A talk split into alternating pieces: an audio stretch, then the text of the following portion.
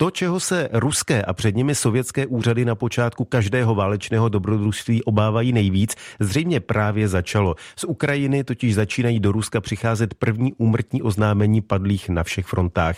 Postupně přibývá i nezvěstných ruských vojáků v ukrajinském tažení, po kterých jejich rodiny pátrají, jak se dá. A právě o tom teď budeme mluvit s naším komentátorem, který se specializuje na Rusko, Liborem Dvořákem. Libore, dobré ráno.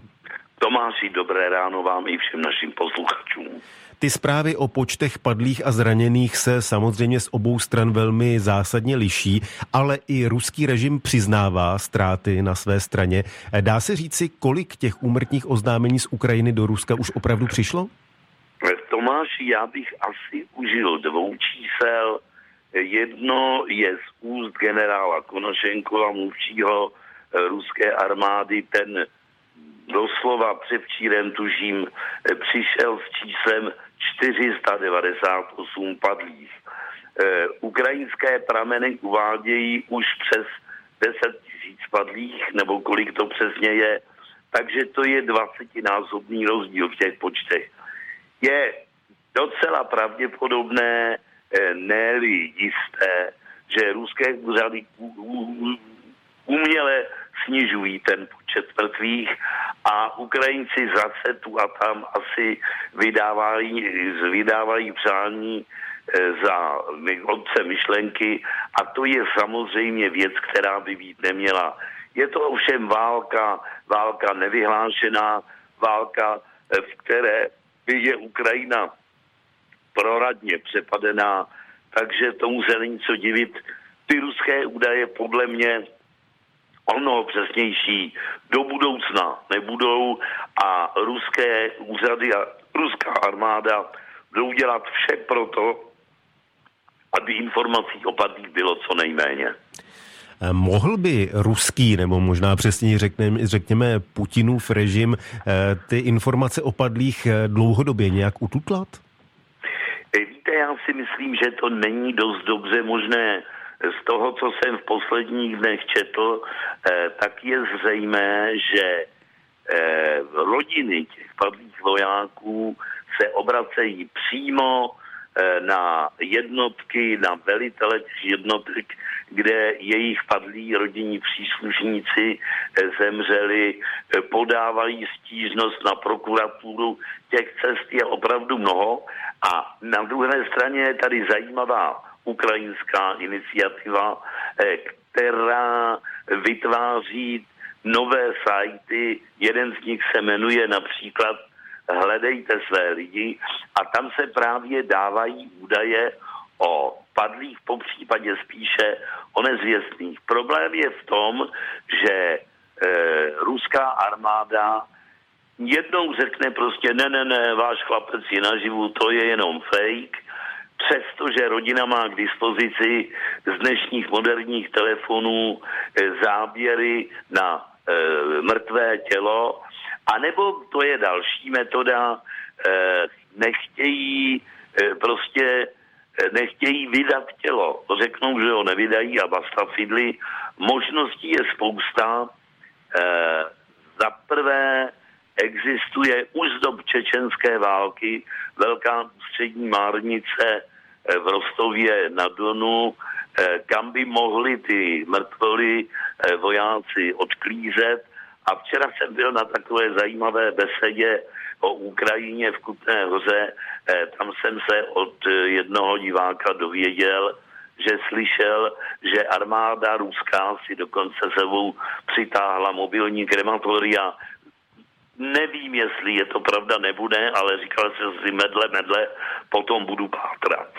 Tak eh, to budu zvědavý, protože já jsem na sociálních sítích viděl i fotografie, kde to údajné mobilní krematorium ano. je, ale eh, samozřejmě nevím, nakolik ty fotografie byly pravdivé nebo nebyly pravdivé nebo byly sfalšované, takže to se budu těšit, pokud se dopátráte. Eh, někteří ruští vojáci na Ukrajině jsou prohlášeni za nezvěstné, jak po nich jejich příbuzní pátrají? Já už jsem to nakousl Tomáši v té předchozí odpovědi. Už jsme mnohokrát mluvili o tom, že ruské a ukrajinské rodiny jsou často eh, spojeny eh, pouty příbuzenskými, to jest je možnost eh, pátrat po těchto lidem.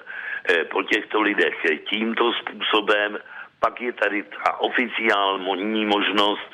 A potom jsou tady tedy, jak jsem řekl, už ty elektronické slajdy, což je také dobré, ale jak říkám, je to zkrátka a dobře velice nepřehledné, zvlášť když ta válka trvá eh, teprve deset dní, abych pravdu řekl, mám dojem, že nemá vůbec žádná pravidla a to jen napomáhá eh, chaosu v evidenci zemřelých a eh, ztracených eh, lidí. To je samozřejmě velký problém a jak jsem říkal, ruská strana bohužel nebude mít zájem na to, aby informovanost rodin padlých, po případě zmizelých, dostávala nějaké validnější informace. Ruský prezident Vladimir Putin už podepsal nejčerstvější změnu trestního zákona. Eh, na základě této novely bude možné postihovat vědomě lživé informace o ruské armádě a jejich příslušnících, to je tedy citace, a to až nepodmíněným trestem odnětí svobody v trvání 15 let.